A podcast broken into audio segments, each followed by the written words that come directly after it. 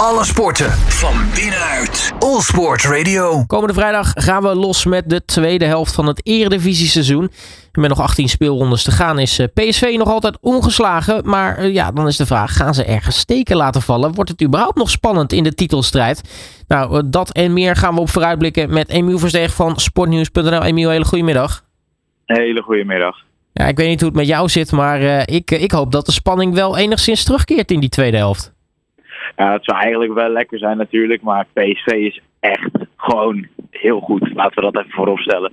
Um, maar tuurlijk hoop je voor in ieder geval wat spanning weer in die titelstrijd. Dat zou wel leuk zijn natuurlijk. Aan de andere kant zijn er natuurlijk ook wel, op een andere manier wel spanning. Er, er wordt natuurlijk nog steeds bijvoorbeeld voor degradatie, wat heel spannend kan zijn. Maar ook die play-off plekken voor Europees voetbal zijn ook gewoon heel interessant. Er zitten ook een paar leuke teams bij die best goed gepresteerd hebben de eerste seizoen zelfs. Ja, absoluut. Daar gaan we zo meteen natuurlijk nog uitgebreid bij stilstaan. Eerst nog even PSV. Ja, het is natuurlijk ontzettend knap hoe lang ze dit al volhouden. En dat er eigenlijk tot nu toe nog geen enkele ploeg echt tegen, tegen opgewassen is. Uh, maar de vraag die je dan altijd gaat afstellen is van ja, hoe lang kunnen ze zoiets volhouden? Ja, het kan natuurlijk een, een historisch seizoen worden met een uh, volledig ongeslagen seizoen. Maar ja, ik, uh, ik, ik, denk dat Feyenoord en zeker Feyenoorders toch wel de hoop hebben stiekem dat PSV ergens steken gaat laten vallen. Ja, en dat, kijk, dat een, een ongeluk zit en een verlies zit in een klein hoekje, laten we het zo zeggen. Dus het kan zomaar dat PSV straks opeens uh, een paar belangrijke spelers gaat missen door blessureleed. En dan kan het zomaar opeens anders worden. En dan moeten ze net een paar belangrijke wedstrijden verliezen. PSV en Feyenoord spelen natuurlijk nog ook gewoon tegen elkaar. Dus dat is ook wel een belangrijke wedstrijd. Dus in dat opzicht, tuurlijk kan het nog gebeuren dat PSV wel nog fouten gaat maken. Maar ja, ze zijn wel gewoon op het moment gewoon heel goed. Heel veel spelers die gewoon heel goed presteren. Echt wel uitblinkers. Ja, PSV is gewoon echt op het moment onverslaanbaar. En ik ben benieuwd of dat in het tweede seizoen een team wel gaat lukken. Ja, die strijd om plek 2 is daarnaast nog ook natuurlijk nog niet gestreden. Want als we even nou ja, de drie ploegen erbij pakken die daar het meeste voor in aanmerking komen. Nou ja, Feyenoord staat natuurlijk tweede. Uh, 10 punten achter PSV. Maar daarna is het ook maar een gat van 4 punten naar FC Twente. En een puntje daarachter staat AZ. Ja, klopt. Dus dat is inderdaad ook wel heel dicht bij elkaar allemaal. En dat zijn echt wedstrijden, ja.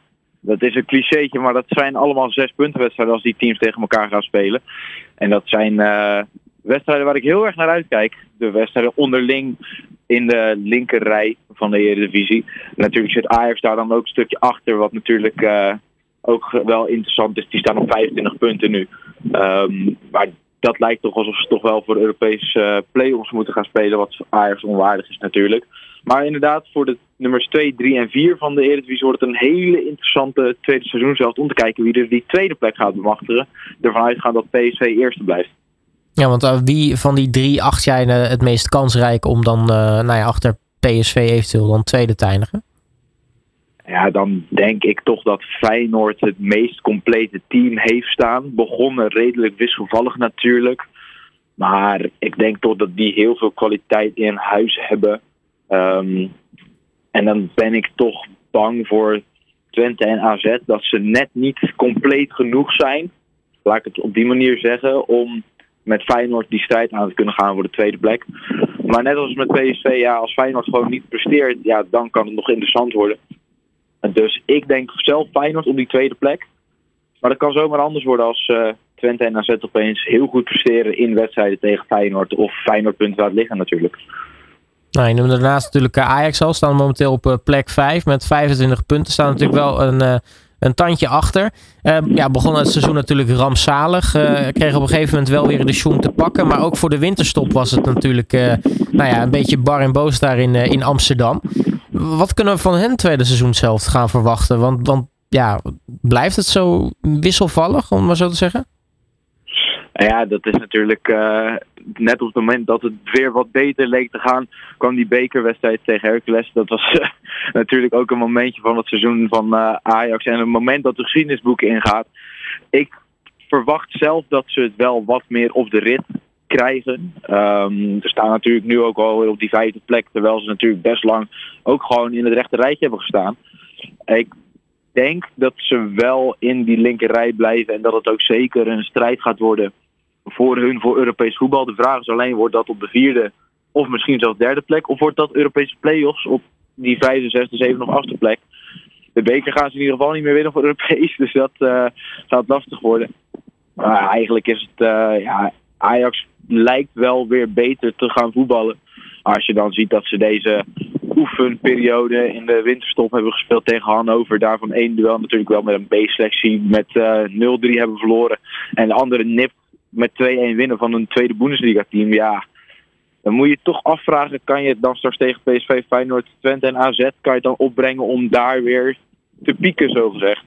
En eigenlijk alles daaronder, zogezegd, zou je moeten winnen. Maar ja, dat hebben we gezien bij Ajax dit seizoen.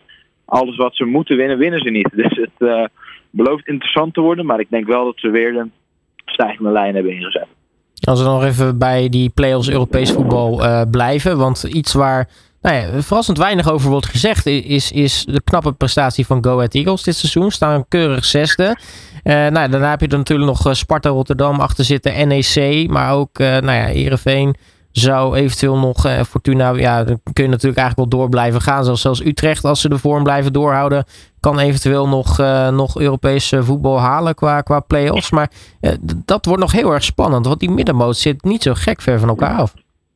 Nee, dat is wat jij zegt inderdaad. Als je het echt ver doortrekt naar beneden, zie je dat Utrecht op 17 punten staat. Dat is maar 4 punten verwijderd van nummer 8 NEC. Dus dat wordt inderdaad nog een hele interessante strijd. Er zijn een paar teams die nu op die plek staan. Kijk, Ajax staat daar op de vijfde plek.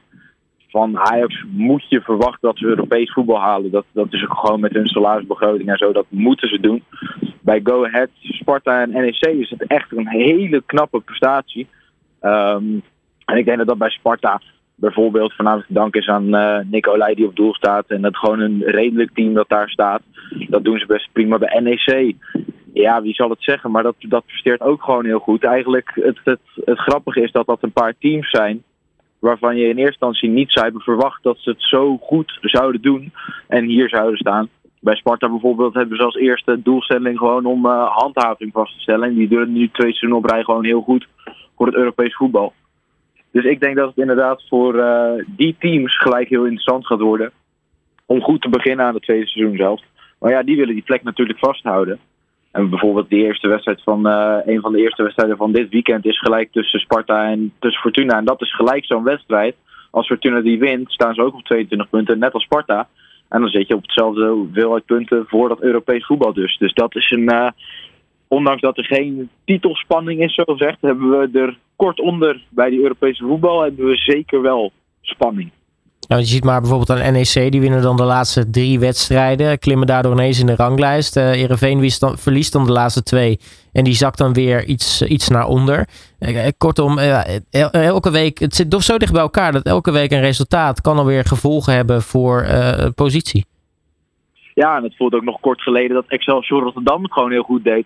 En dat ze ook op zo'n Europese play-off plek stonden. Dat is inmiddels dan wel weer een tijdje geleden. Maar die hebben ook een tijdje, vooral aan het begin van het seizoen, gepiekt. Dat, dat het ook echt leek alsof die niet te stoppen waren. Ja, met Agrafiotis, ja. Dat ze het goed deden. Ja. Sorry? Met Agrafiotis inderdaad.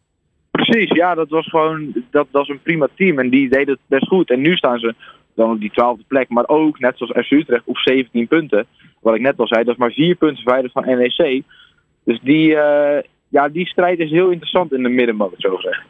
Ja, en uh, ook onderin uh, wordt het nog interessant. er is wel een, een, klein gat tussen de directe degradatieplaatsen en de play-offs. Maar dat kan natuurlijk zo ook maar weer anders zijn. zeker gezien hoe Volendam, die nu ene laatste zijn, zich hebben gepresenteerd vlak voor de winterstop. Maar we mogen toch wel eerlijk zijn dat het voor Vitesse toch wel heel lastig gaat worden om, om dit seizoen zich te handhaven.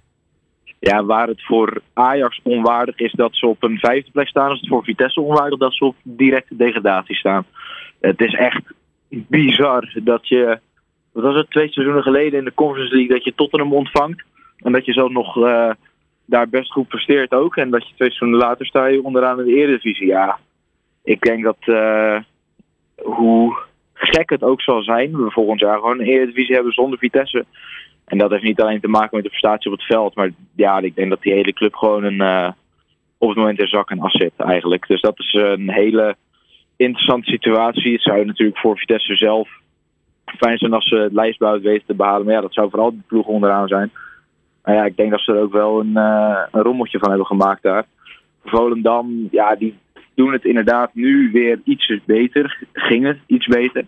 Um, maar daarvan is de vraag ook hoe lang gaan die het nog vol kunnen houden. En kunnen die zichzelf verzekeren van lijstbehoud? Ik denk toch ook dat gezien selectie dat het wel lastig gaat worden.